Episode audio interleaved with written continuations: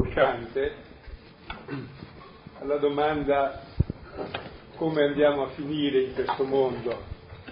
Non ci si capisce bene dove si va a parare.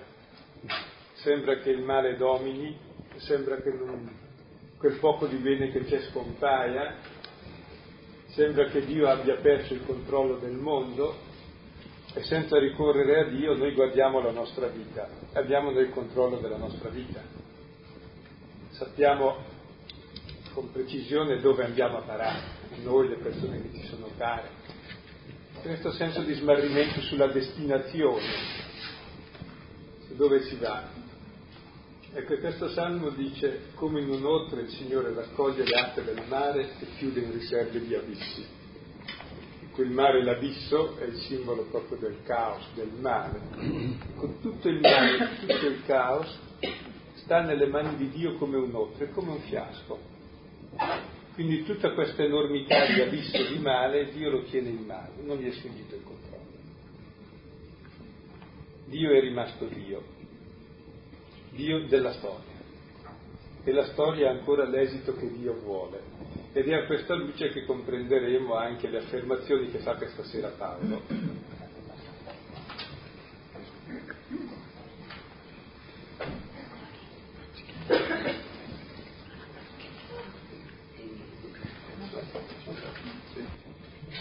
Eh, mi sembra una cosa buona ehm, fare anche una raccomandazione o una reciproca esortazione, cioè ad attendere la parola di Dio, soprattutto in questo tempo della Quaresima, eh, con maggiore generosità, con maggiore disponibilità. Ecco, magari digiunando anche un po' dalle, dalle parole, proprio per dare spazio alla parola.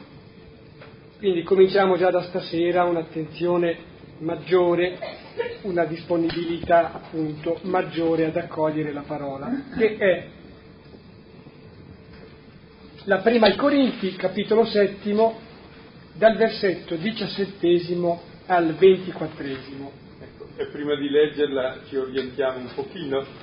Eh, Paolo stava parlando dello stato di vita, eh, cosa deve fare lo sposato, se deve separarsi o vivere da sposato, cosa deve fare uno sposato, cosa devono fare i vedovi, Ecco, e questa sera pone il principio generale che in sintesi dice ognuno faccia quello che si trova a fare.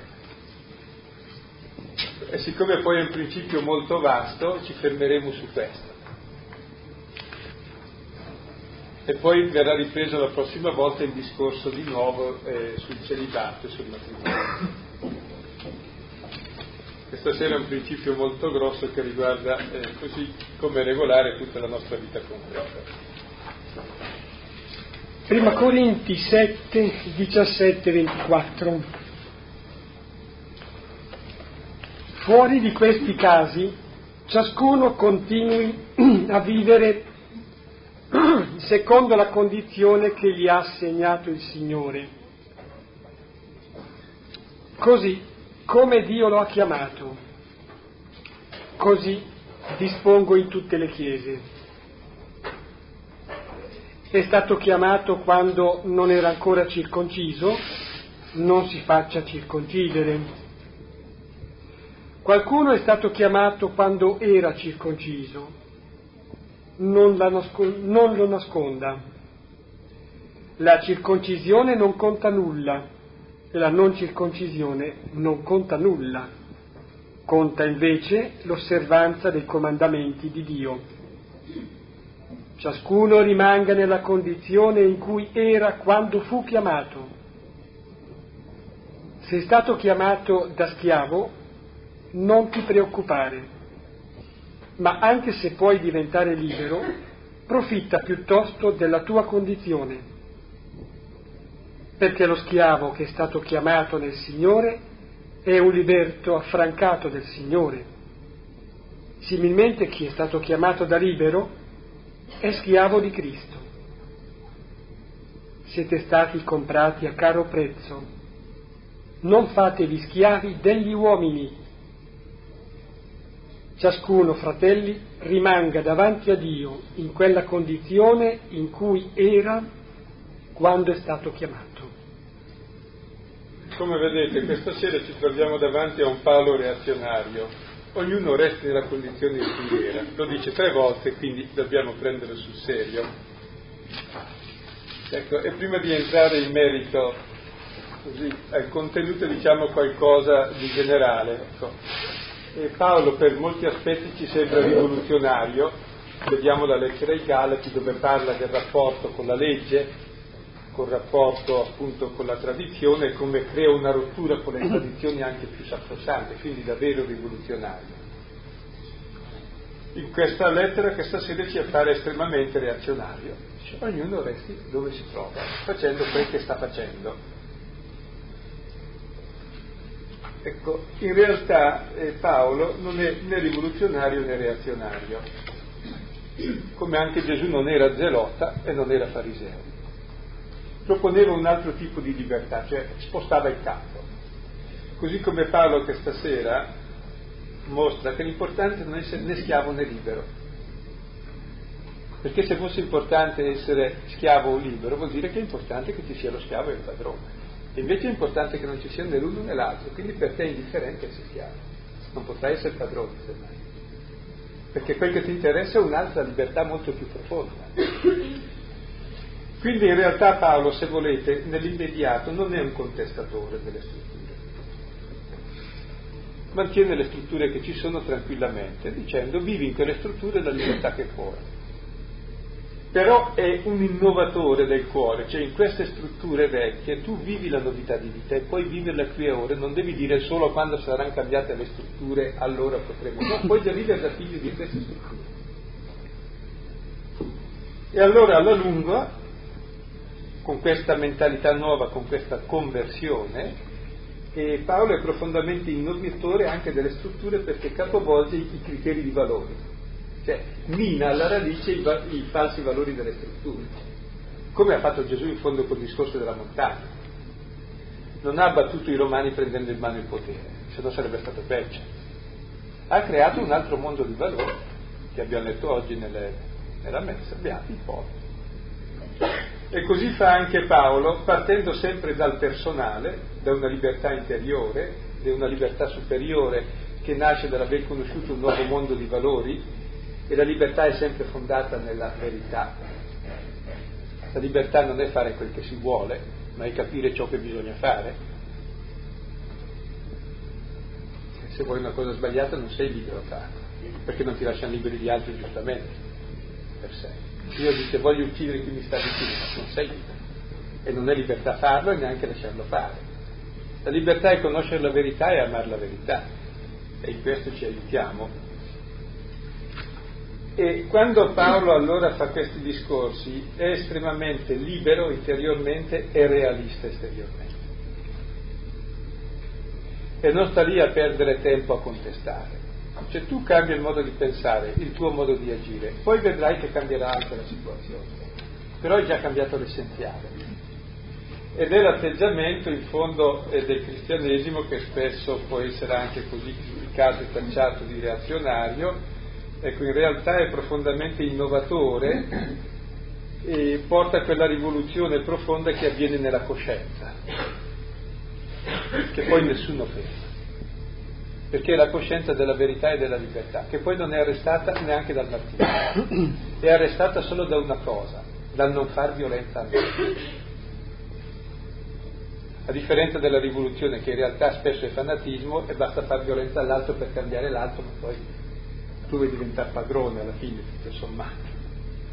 E quindi alla lunga mi sembra che il discorso che propone Paolo qui, che ha proposto Cristo, è molto più rivoluzionario, Cristo è stato molto più degli zeloti, che tutto sommato volevano diventare padroni. E così questo discorso di Paolo che sembra conservatore in realtà è molto innovatore, mi pare. Allora cerchiamo un po' di entrare entrare cercando di capire qual è il discorso di Paolo, davvero che si pone su un altro piano rispetto a quelle che possono essere domande ovvie nostre. Dunque, il versetto 17, il primo versetto. Fuori di questi casi, ciascuno continui a vivere secondo la condizione come il Signore lo fa camminare, così come Dio lo ha chiamato così dispongo in tutte le chiese. Ecco, al di fuori di questi casi sono i due casi in cui gli sposati si separano per breve tempo d'accordo per pregare, ed è una concessione, non è neanche un consiglio, e poi del matrimonio con un credente che non vuole stare insieme, dice al di fuori di questi due casi, io dico continuate a vivere nella condizione in cui vi trovate, perché la condizione in cui vi trovate è quella che il Signore ha assegnato a voi. Qui sotto c'è qualcosa di molto grosso, cioè si suppone la provvidenza. Noi siamo liberi di fare quello che vogliamo. E anche Dio è libero di fare quello che vuole. E la storia è l'incrocio tra queste due libertà.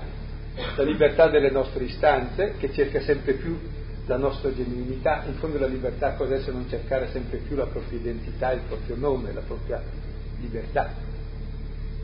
E dall'altra parte la libertà di Dio che attraverso le circostanze, gli avvenimenti, la storia, ci fa capire la nostra identità. E alla fine la nostra libertà vera è quella di abbandonarci alla nostra storia vera non è un cieco fatalismo. Voglio dire, eh, la mia verità è la mia storia. È in bene e in male, tanto vale che l'accetti è in bene e in male e in questa mia storia concreta di bene e di male viva da figlio di Dio. Non è che posso cambiare e farmi violenza. Se voi notate, il 90% dei nostri sforzi sono per opporci a ciò che necessariamente avviene. Provate a pensare. Il 90% delle ansie e delle preoccupazioni che sono poi le fatiche e gli sforzi è per opporci alla realtà, che è così. Non ne viene niente se non un po' di disperazione, di sfiducia e di oscuramento non capisci che realtà è.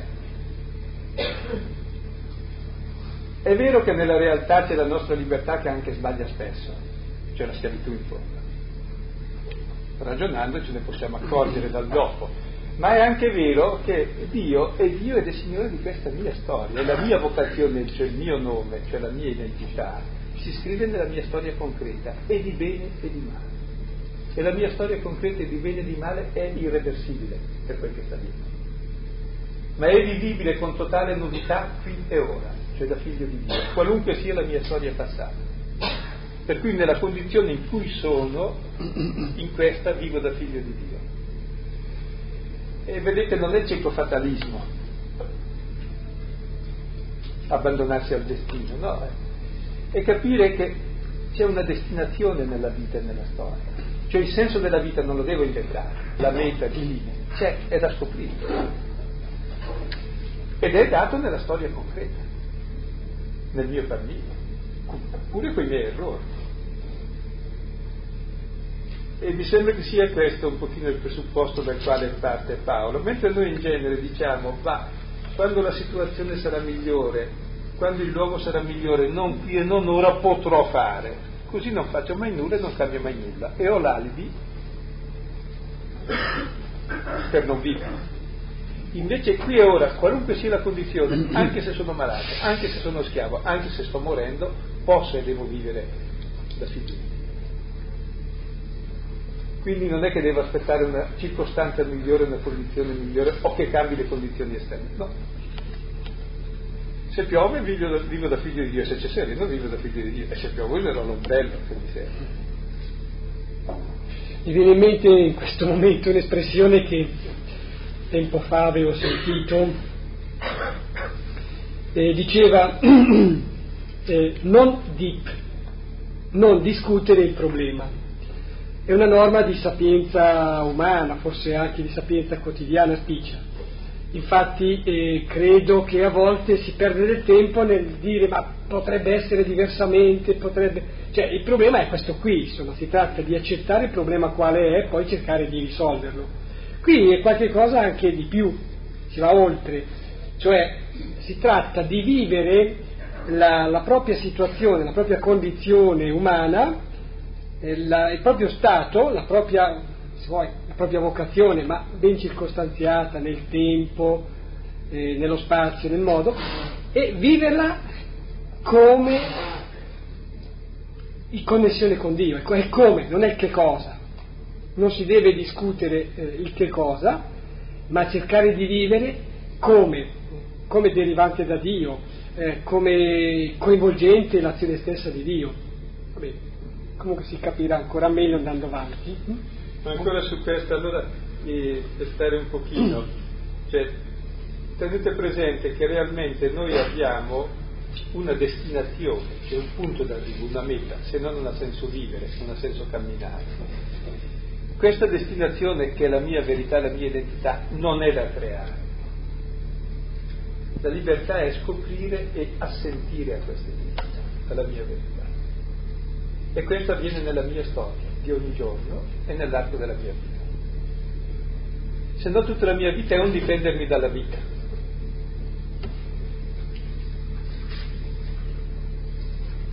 E la fede è accettare la storia. Col suo bene è chiaro, quello mi è anche facile, anche se spesso non capisco cosa è il bene e penso che sia male, ma anche col suo male. Perché il male non è la parola definitiva, e Romani 8:29 dice che tutto coopera al bene di coloro che amano Dio, cioè tutto, tutto si intende anche il male.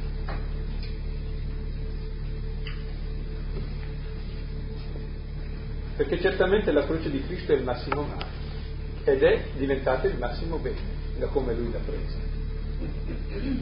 Posto questo, non c'è niente che possa essere vissuto, giudicato solo negativo. Per cui Altra espressione che si può ricordare è questa, davvero tutto è grazia, tutto è dono. E ancora un'altra cosa importante, negli Atti degli Apostoli al capitolo 4, versetti 23 e 31, eh, c'è la prima persecuzione dei discepoli a Gerusalemme. E allora, mentre sono perseguitati, pensano, che cosa è capitato? capiscono una cosa semplicissima, che capita a loro perché è capitato a Cristo. E allora invece di lamentarsi dicono, è vero, che cosa è vero? È vera la storia di Gesù che noi viviamo oggi. Ed è vero che si sono riuniti in questa città Ponzio Pilato, Erode, i sommi sacerdoti e tutti i gentili per andare contro, Gesù, contro il Cristo. E cosa hanno compiuto alla fine tutti i nemici di Dio? Hanno compiuto Dio ciò che la tua mano aveva preordinato che avvenisse. Cioè tutti i nemici messi insieme non fanno altro che compiere il disegno di Dio. Stranissimo. Eh, criterio Tutto il male messo insieme compirà il disegno di Dio, che è bene. No, dicevo appunto, è un criterio di lettura questo offerto da Luca negli Atti degli Apostoli che è molto importante. Criterio di lettura, dico, della storia, della storia grande, della storia anche che è la nostra vicenda personale. Questo non per fare il male, anzi, lì non facevano il male loro, stavano subendo. Quando faccio il male faccio qualcosa di insensato, chiaramente. Eppure anche il male che faccio non sfugge al disegno di Dio. E questo è il grande mistero che rivela come Dio è Dio, se no non sarebbe Dio. Se no Dio sarebbe il male che vince. E Dio ha il governo del mondo, il governo del governé è il timone che sta dietro, cioè, e non è altro che correggere tutte le deviazioni in modo che vai alla direzione che tu vuoi sfruttando le correnti che vanno in altre direzioni. È quel che fa Dio nel mondo, è Lui che tiene il governo. E a noi ha insegnato il segreto del suo governo, che è la misericordia. Cioè quell'amore che sa vincere ogni male e assorbire ogni male volevo sottolineare la specialità tipica di Dio che è quella non tanto di partire, o non solo, di partire dal nulla per fare, per creare, ma addirittura partire dal male, da quello che è la situazione anche più compromessa e arrivare a prodare a bene. Cioè più grande, diciamo così, più grande del Dio creatore è il Dio che riscatta dal male è il Dio della misericordia. Dove abbonda il peccato, lì sovrabbonda la grazia, dice Paolo dall'altra parte.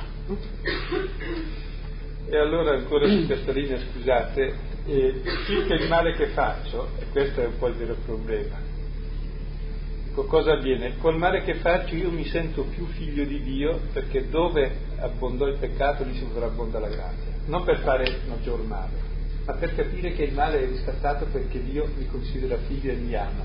E nel male appare nel modo più evidente la gratuità del suo amore. Quindi il male che faccio mi fa sentire più figlio e il male che subisco ancora di più mi fa diventare come il figlio, cioè esercito la misericordia. Il male che faccio mi fa sentire la misericordia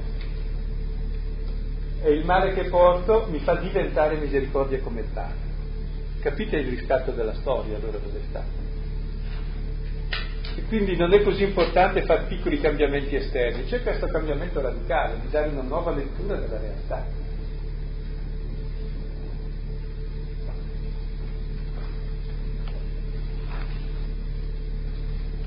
Ed è interessante allora che il posto in cui mi trovo è quello che mi è assegnato, vuol dire la mia eredità.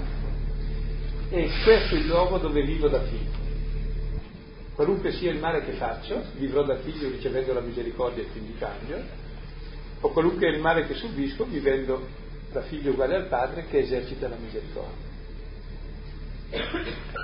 Ecco, veniamo a un'esemplificazione, due, due situazioni contrapposte. Versetto 18. È stato chiamato quando non era ancora circonciso, non si faccia circoncidere. Qualcuno è stato chiamato quando era circonciso, non lo nasconda. Con questo tema l'abbiamo visto due anni fa nella lettera ai Galati, ecco la circoncisione era il segno di appartenenza al popolo, quindi che ti inseriva nella tradizione, quindi la cosa più sacrosanta, e qui Paolo dice no, siamo liberi, non è importante essere circonciso, ma non è neanche importante non essere non circonciso, cioè l'importante è tenere la differenza.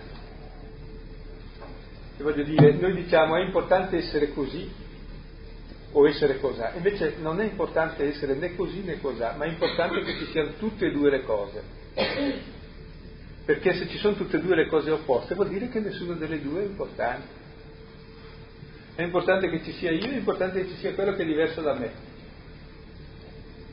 Perché vuol dire che appunto c'è un altro che è importante per tutte e due e si ammette la diversità. Quindi è importante accettare la diversità, non accettare la circoncisione assolutizzando, diventerebbe un feticcio, o la non circoncisione diventerebbe un feticcio. Invece accettare tutte e due vuol dire che nessuna delle due è importante, perché l'importante è un'altra cosa. Così l'importante non è essere uomo o donna, è accettare la differenza uomo-donna. È la relazione tra le due.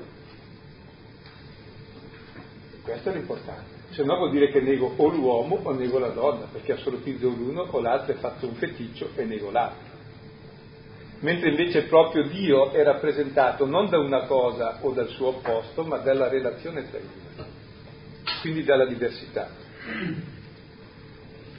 Quando parlo di diversi non parlo di uomo, parlo di diversità, che è esattamente il contrario, senza entrare nelle polemiche che non sono simpatiche. Ma capite che ammettere il diverso è indispensabile e assimilare a sé il diverso per sé è una forma di assolutizzazione che scompensa,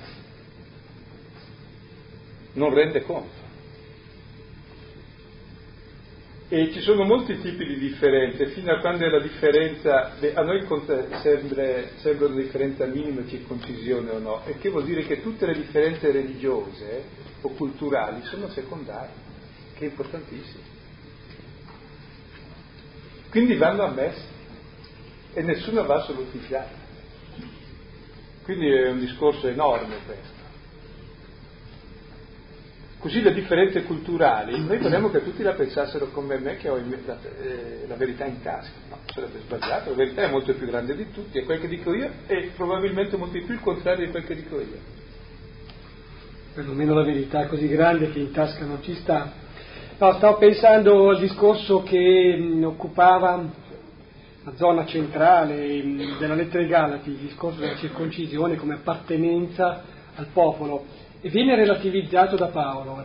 E qua a distanza noi diciamo, beh, era poi un discorso da poco. E allora invece dall'interno era veramente un discorso molto grosso. Voglio dire che allora dei discorsi che al momento sembrano importanti, determinanti, poi si ridisegnano, si ridimensionano. Perché l'importante è un altro. Così eh, oggi questo discorso va ridisegnato nelle diversità culturali che viviamo anche noi qui. Cioè ormai viviamo in un mondo pluriculturale, no? E poi c'è una cultura nuova per tutti che non riusciamo bene a capire qual è.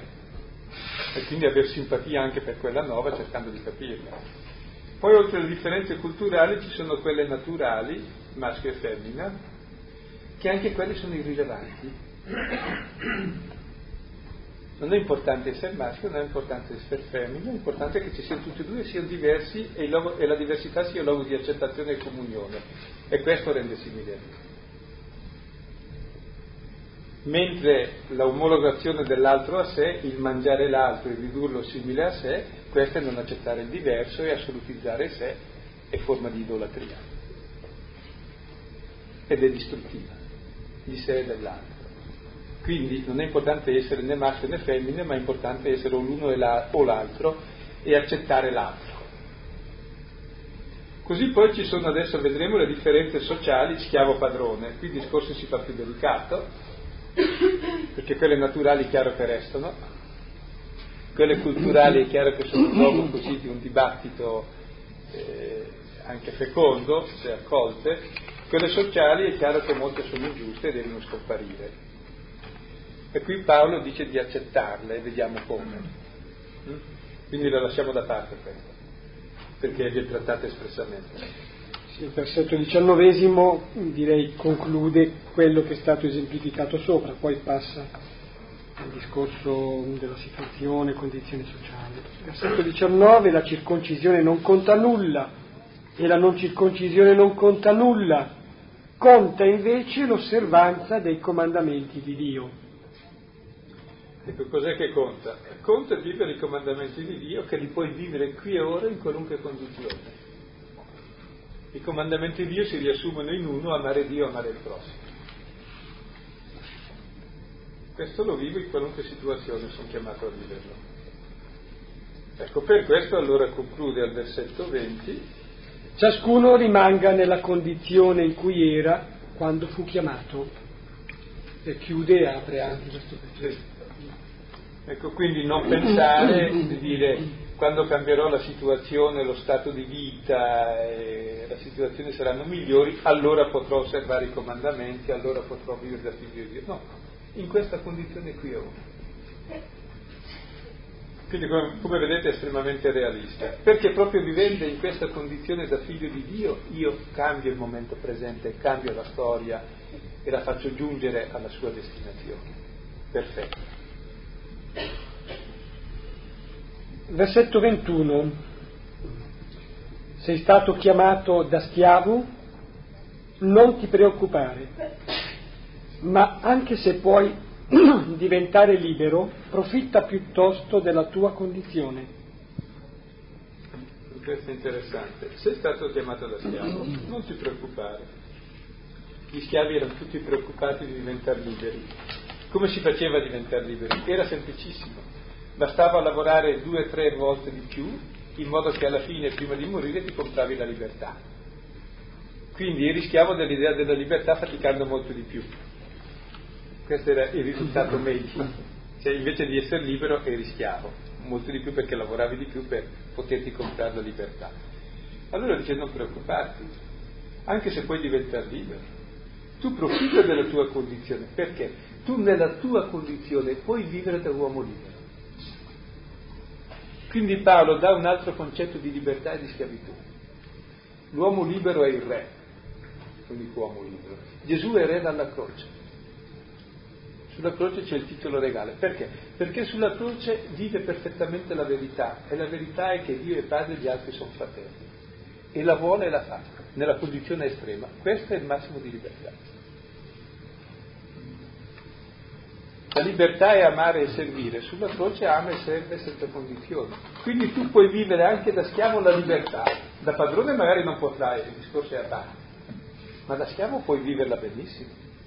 perché la libertà è un'altra cosa, molto più importante. Tu invece vorresti rompere la struttura schiavo-padrone semplicemente per diventare come il padrone, ma questa non è libertà, è farli schiavi. Quindi propone un nuovo criterio di libertà molto più profondo. La libertà è un'altra cosa. Non è non aver padroni, è non essere padroni.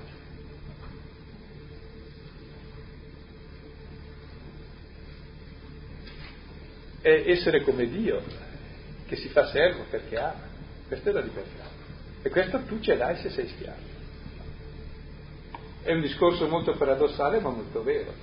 Ed è questo discorso che rompe la radice della schiavitù. Perché tu schiavo sei libero. Libero da che cosa? Dall'egoismo, dal male, dal peccato, che è esattamente la causa della schiavitù. Quindi è un discorso estremamente innovativo. Versetto 22 perché lo schiavo che è stato chiamato nel Signore è un liberto affrancato del Signore. Similmente chi è stato chiamato da libero è schiavo di Cristo. Ecco, quindi non affannarti per liberarti, perché sei già stato liberato, sei stato affrancato. C'è l'altro modo per essere liberati, invece che lavorare forsennatamente, era trovare il padrone benevolo che ti affrancava e pagava per te. Ecco, noi siamo già stati affrancati dal Signore. Siamo liberi, anche se abbiamo la condizione di schiavi. Guardate, questa è una cosa difficile da capire, capisco che è difficile, ma se io non riesco a vivere da figlio di Dio nella schiavitù, nella morte, nella malattia, nelle condizioni negative, non ha senso essere figlio di Dio, perché queste cose presto tardi ci toccano. E in queste cose è messa in gioco la libertà di chiunque, anche se fosse imperatore, alla fine è schiavo della morte, è schiavo del male, è schiavo dell'egoismo. E allora è proprio in questi luoghi dove sperimentiamo o meno la libertà. E la libertà di cui parliamo noi cristiani è questa, una cosa estremamente seria. Mi pare sia inutile scagionare Paolo dall'accusa possibile di essere spiritualista. Diceva, vabbè, questo qui è schiavo, tu gli dici va, lascia perdere quello, considera piuttosto la tua libertà interiore. Mm, non è, non è una posizione spiritualistica quella di Paolo, è credo proprio una visione precisa di, di quella che è la situazione dell'uomo, che socialmente può risultare, per dire, schiavo, ma davvero quello che conta è la sua libertà acquisita eh, nel profondo del suo essere, è quella che conta davvero. Non è spiritualismo questo. Lui parla allo schiavo, ecco, forse davvero c'è da pensare che altro è il discorso che può fare al padrone, come debba agire il padrone. Eh? Similmente chi è stato chiamato da libero è schiavo di Cristo. E capovolge dicono, tu che sei libero in realtà sei schiavo di Cristo. Perché ti ha comprato lui, ha pagato per te la tua vita. E quindi, vedete, non c'è più né schiavo né libero, secondo le categorie sociali, perché quel che conta è un'altra libertà, che è l'appartenenza al Signore ed essere come Lui. Ed è qui che si scardina il principio della schiavitù non altrove. Altrove si perpetua il gioco schiavi padroni, che è un po' a turno, ma non cambia il gioco. Ecco. E poi gli schiavi normalmente sono i peggiori padroni dopo, perché non hanno ancora mangiato, devono mangiare, prima gli altri hanno già mangiato possono permettersi un po' di magnanimità dopo. E quindi il tragico gioco della storia non cambia con questo gioco, con queste lotte, cambia con il cambiamento dei criteri. E questo cambiamento è possibile qui e ora in me, per la presa di coscienza mia, sua e di tutti, ed è per tutti. Ed è anche, non solo per gli schiavi, ma anche per i padroni, anche se per loro è più difficile. Capire che loro sono schiavi, che la vita non è loro, che la vita è di Dio e quindi devo mettere a disposizione la vita dei fratelli. E il motivo, al versetto 23 si dice il motivo di tutto. Siete stati comprati a caro prezzo, non fatevi schiavi degli uomini. richiama la nostra dignità. Non diventate schiavi perché siete liberi e siete liberi perché siete, avete un altissimo prezzo. Il prezzo che tu hai è il sangue di Cristo. Tu vali la vita di Dio. Tu hai un valore infinito. Questa è la radice della tua libertà, la tua vera dignità. Sii cosciente di questo tuo valore infinito e non diventa schiavo degli uomini. E la peggior schiavitù è diventare schiavo del gioco schiavo padrone, che vuol dire cercare di diventare padrone un po'.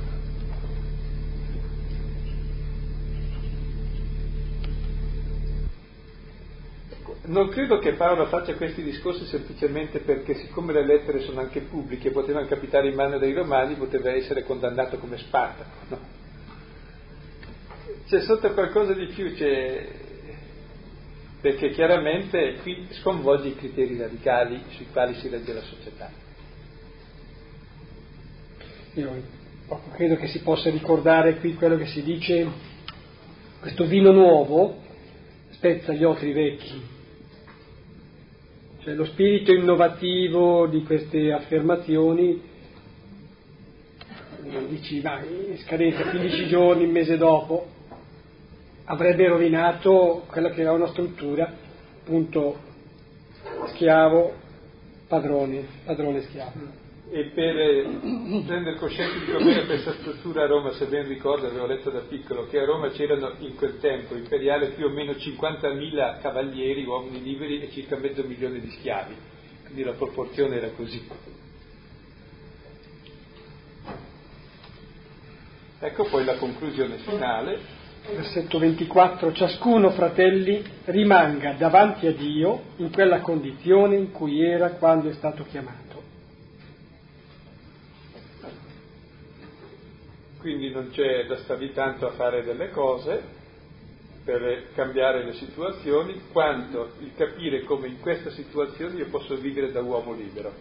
Ora il discorso era partito dalla questione del matrimonio e del celibato qui l'ha ampliato a tutte le altre cose, dice in fondo tu la condizione in cui sei è quella lì che devi vivere da figlio di Dio, da uomo libero, qualunque sia, non un'altra ipotetica condizione migliore.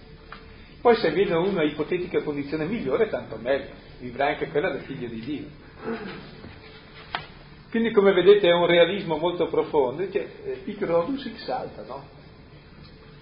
Sei qui ed è questa la realtà che devi vivere non un'altra. E la poi la devi vivere da, da uomo libero. Quindi è un appello alla libertà nella sua forma più concreta, che è quella storica, vivibile qui e ora. E torno a ripetere, sotto c'è la concezione della provvidenza, che cioè la storia, sia che facciamo bene, sia che facciamo male, fine tutto torna a costruire positivamente la nostra identità.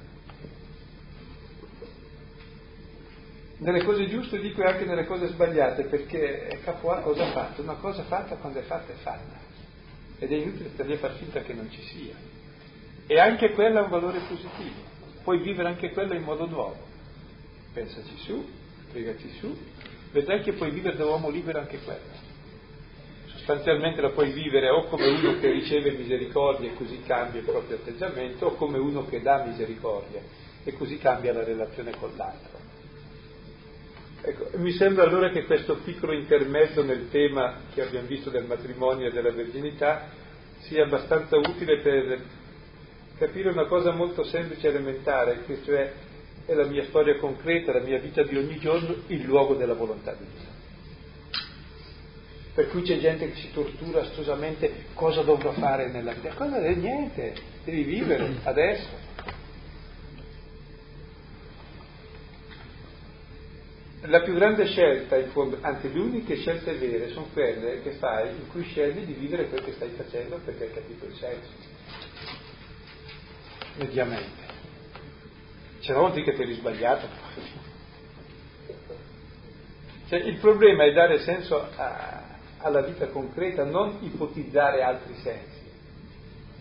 Che vuol dire che allora non ha senso perché stai facendo, allora perché vivi, scusa. Vivi sempre nell'ipotesi di qualcos'altro, cioè non vivi. Ed è una sottile tentazione questa che abbiamo tutti. E risponde alle prime parole di Gesù nel Vangelo di Marco, il tempo è finito, il tempo è compiuto, è perfetto, questo tempo in cui già tutto. Ed è questo il tempo in cui puoi credere al Vangelo, cioè vivere la buona notizia che Dio è padre di altri confratelli, al di là, di sopra di tutte le difficoltà. Magari possiamo riprendere un pochino qualche tema, ecco il primo tema è della storia, prendete il Salmo 32 che abbiamo letto oggi, 32-33, poi Romani 8-29 e Atti 4 23-31. Poi sul senso della libertà,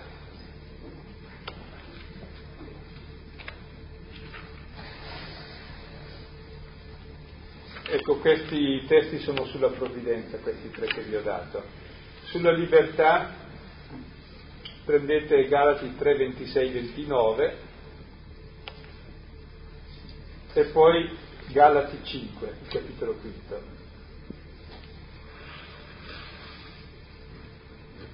E sulle parole mh, profitta nella tua condizione ecco, e vivi da libero nella tua condizione, prendete Luca 23, 35 e 42 che rappresenta Gesù in croce dove le tentazioni di Gesù sono sempre se sei re, se sei re, se sei re, cioè se sei libero vieni giù da lui e lui invece è libero perché resta lì. Cioè la libertà è sapere vincere l'egoismo e stare lì. Circa il rapporto schiavo-padrone riprendete la lettera a Filemone che abbiamo fatto l'anno scorso, dove tratta ampiamente di questo problema, è una brevissima lettera, è una paginetta.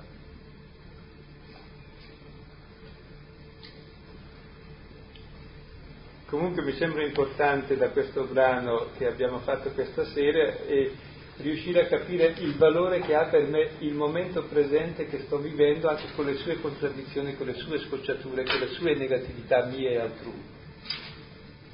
E in questo vivere la libertà.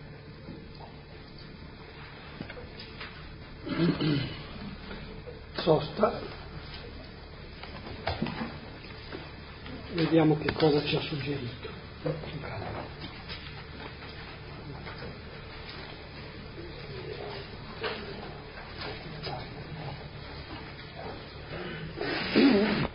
Io ho trovato molto vero il concetto della capacità di Dio di trasformare in bene il male, anche il peccato. Cose che ci sono anche da sentite la profondità nell'esperienza è stata veramente notevole, soprattutto nel matrimonio, dove il perdonarsi a vicenda, che quindi presupponeva non aver fatto delle cose sbagliate, non presupponeva un peccato, ci ha fatto crescere veramente tanto, più di tante altre cose. Un po' di, di segno del poi guardandosi indietro di veramente grande, grande, il Signore ha usato il mio peccato per farmi andare bene, per farmi crescere verso Lui.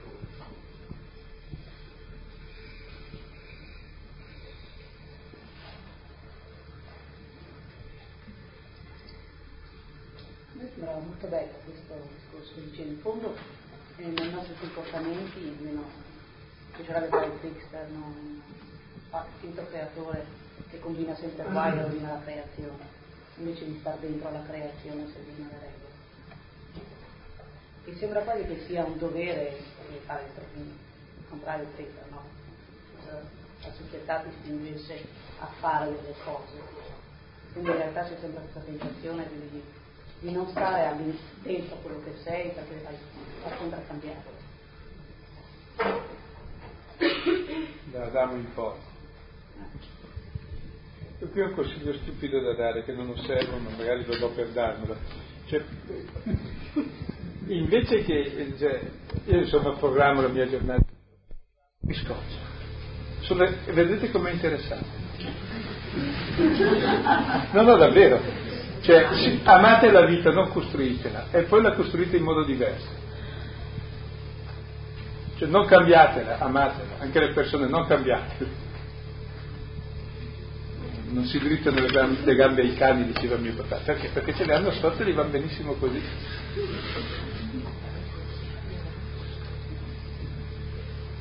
E noi tutti lì a drittare gambe alla vita, eh, che invece sta benissimo così.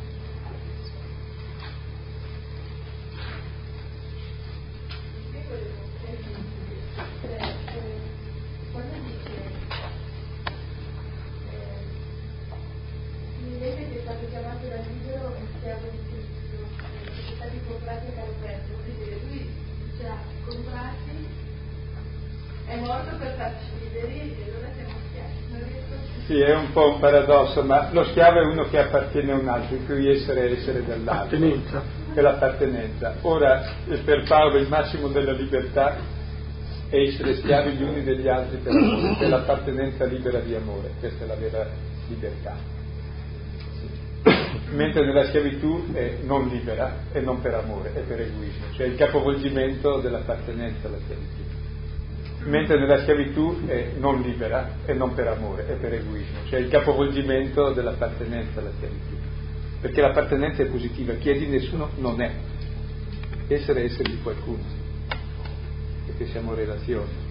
E nella schiavitù c'è l'appartenenza negativa, di egoismo e di dominio. Nella libertà c'è l'appartenenza di amore. Quindi l'appartenere è giusto e la nostra appartenenza è a caro prezzo, cioè valiamo infinitamente, valiamo Dio. Questa è la nostra libertà.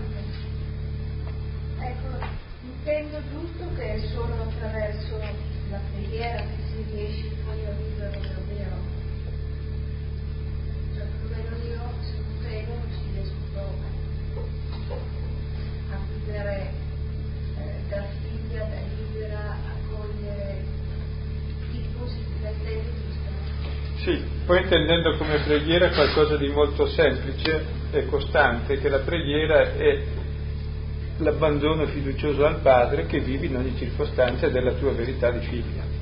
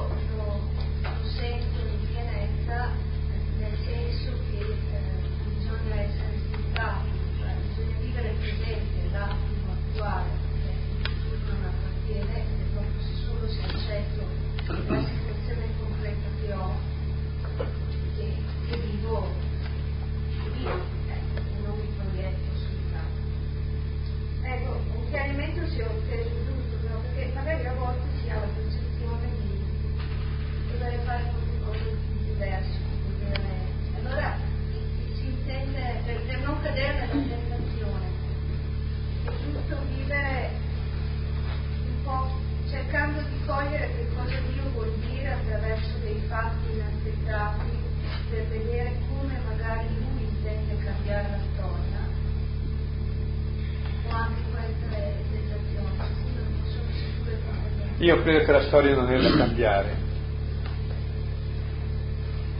neanche le persone, neanche me, è da accettare e da vivere nel modo corretto, mentre posso vivere in modo scorretto, cioè resistendo, non accettando, non amando, e poi avviene lo stesso.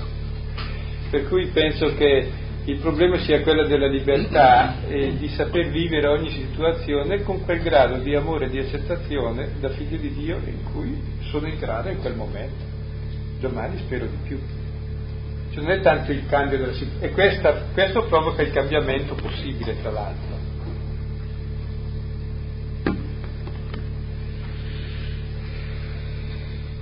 Se parte dal presupposto di cambiare la realtà, che so io cosa vuoi cambiare? Vuoi cambiare? Sì, lo so.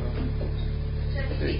C'è qualche volta qualche decisione da prendere, ma ti accorgi che le vere decisioni sono quelle già prese. Eh. Sì, non ne prendi mai, cioè prendi atto che è così. Queste sono le vere decisioni, normalmente. E, però c'è un criterio, prendi atto che è così e vedi che questo ti costruisce, ti dà gioia e vedi che porta bene. Poi magari ti sbagli e ti correggi.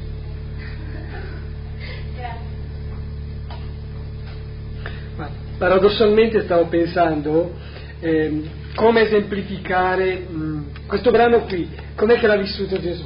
Faccio per dire, no? Eh, Paolo riproduce a partire dall'esperienza di Gesù Cristo. Ecco, ma come Gesù Cristo, andando un po' nella sua vicenda umana, i suoi rapporti con, eh, con le persone, ecco, ha vissuto la sostanza che poi Paolo qui riporta. Ecco, sarebbe interessante. Senza legnare. Percorrendo un po' le tappe della sua esistenza, la, la- la vita cosiddetta nascosta per un trentennio a Nazareth, facendo che cosa? Facendolo come però? E dopo i rapporti con le persone, che cosa ha accettato e che cosa di fatto ha fatto cambiare, ha fatto evolvere, ma come anche?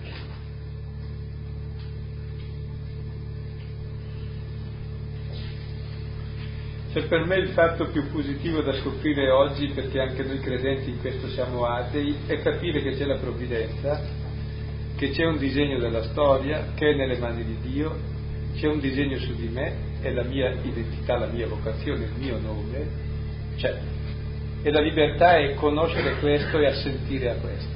E viene fatto nella mia storia, di bene e di male. Se no non capisco che senso ha e che senso ha poi la, la nostra storia, ma anche la mia, perché se non l'ha la mia non tantomeno la nostra. E la fede è capire questo, che la mia storia è riscattata nella sua quotidianità col suo bene e col suo male.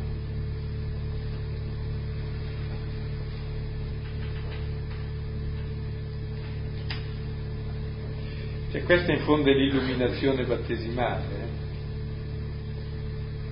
Cioè aver scoperto, essersi immersi in battesimo nell'amore di Dio e aver scoperto che questa è la mia vita e questa la posso, la devo vivere qui e ora. Per cui vedi le cose in modo nuovo, progressivamente. Alla fine avrai la visione definitiva. Sarà il battesimo ultimo.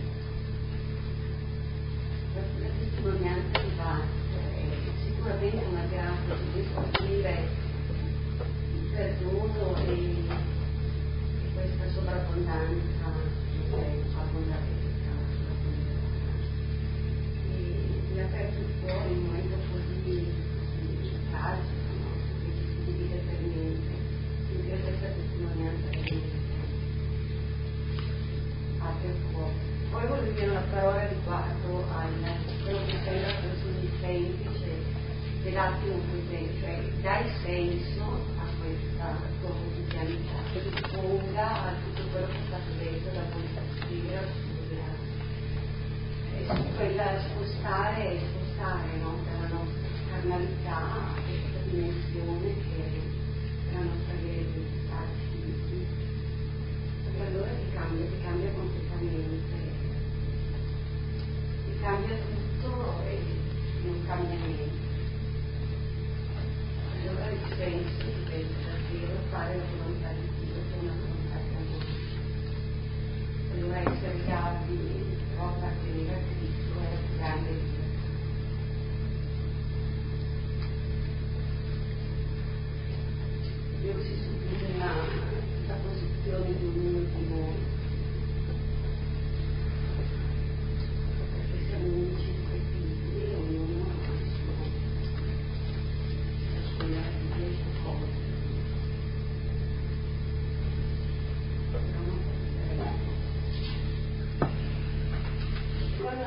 Riguarda me, posso dire qui, nella città, comunque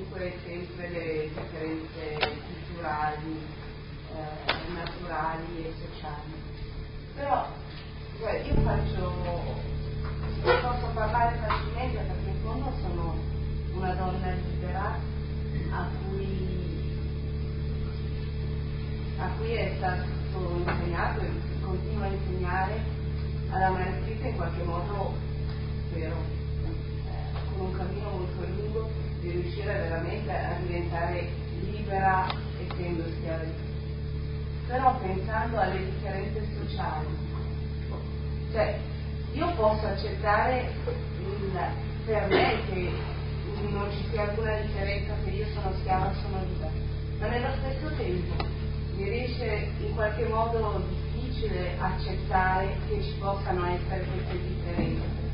Cioè il pensare comunque a delle persone che non hanno avuto la mia fortuna e per cui queste differenze sociali e culturali hanno pesato o pesano molto e pensare alla differenza culturale che ha portato agli ultimi episodi di linciaggio nei confronti di extracomunitari, cioè io posso dire vabbè, sono contenta o comunque alle violenze sulle ragazze anche in questi ultimi periodi. Io posso essere contenta di essere una donna libera di però nello stesso tempo mi, rifiuto di accettarla nei riguardi degli altri. Sì, sì, è importante quel che dici. Difatti, eh, volevo parlare io prima che tu parlassi per tirare fuori questi problemi, che cioè esiste anche un progresso di coscienza sociale dove è stretto dovere fare il possibile per cambiare la condizione negativa altrui, se no avallo l'ingiustizia. E questo è molto importante. E poi la più alta forma di amore del prossimo è politica, l'amore politico è più universale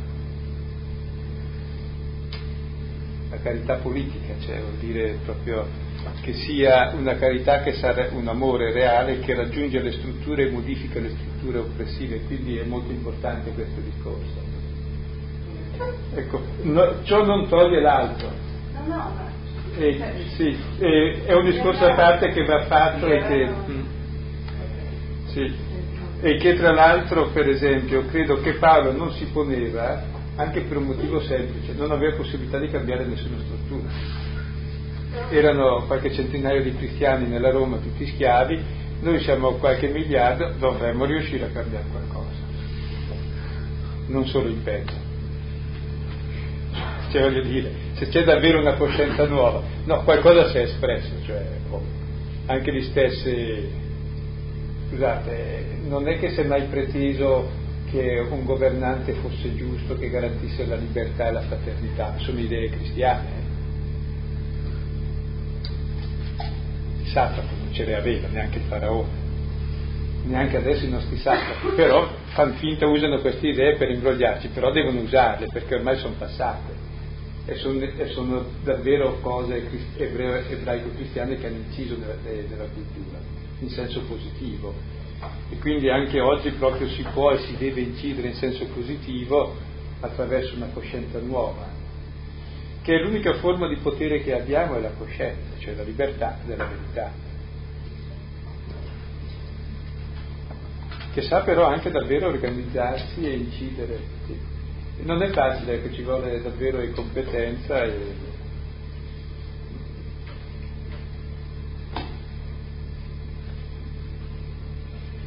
come tutta la teologia della liberazione. Si può criticare magari come teorizzata, ma non puoi criticare il fatto di ciò che avviene, cioè si prende realmente carico del povero e cerca di cambiare strutture oppressive che certamente non sono giuste. Potrebbe essere l'errore se dice poi diventiamo noi padroni, questa è la tentazione che abbiamo tutti.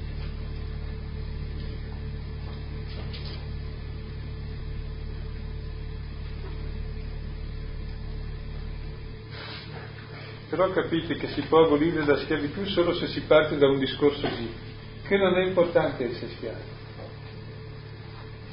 Posso essere schiavo e libero. Semmai non posso essere padrone e libero, questo sì, schiavo e libero sì. Per cui paradossalmente il discorso sarebbe quello come liberare i padroni. Cioè liberare noi dalla mentalità padronale, e questo è il vero problema, che è il discorso delle beatitudini quel che cerca di fare Gesù quando dice beati voi poveri, cerca di liberare i poveri dalla mentalità padronale che hanno i poveri e i ricchi. I poveri dice, almeno capitelo voi che non siete ricchi, che avete questa dignità e questa ricchezza.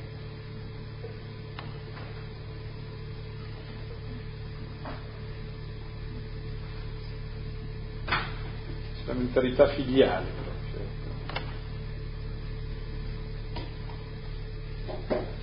Però scusate, torno a ripetere perché a me preme molto, se noi questa sera comprendessimo una cosa semplice, che è nella mia storia che c'è un disegno da scoprire e che è certamente positivo e che certamente nella mia vita io posso vivere la pienezza del dono di Dio, nella mia vita qualunque sia il mio passato, qualunque sia il presente, qualunque siano le prospettive, questo è importante questo è il discorso che sta facendo Paolo.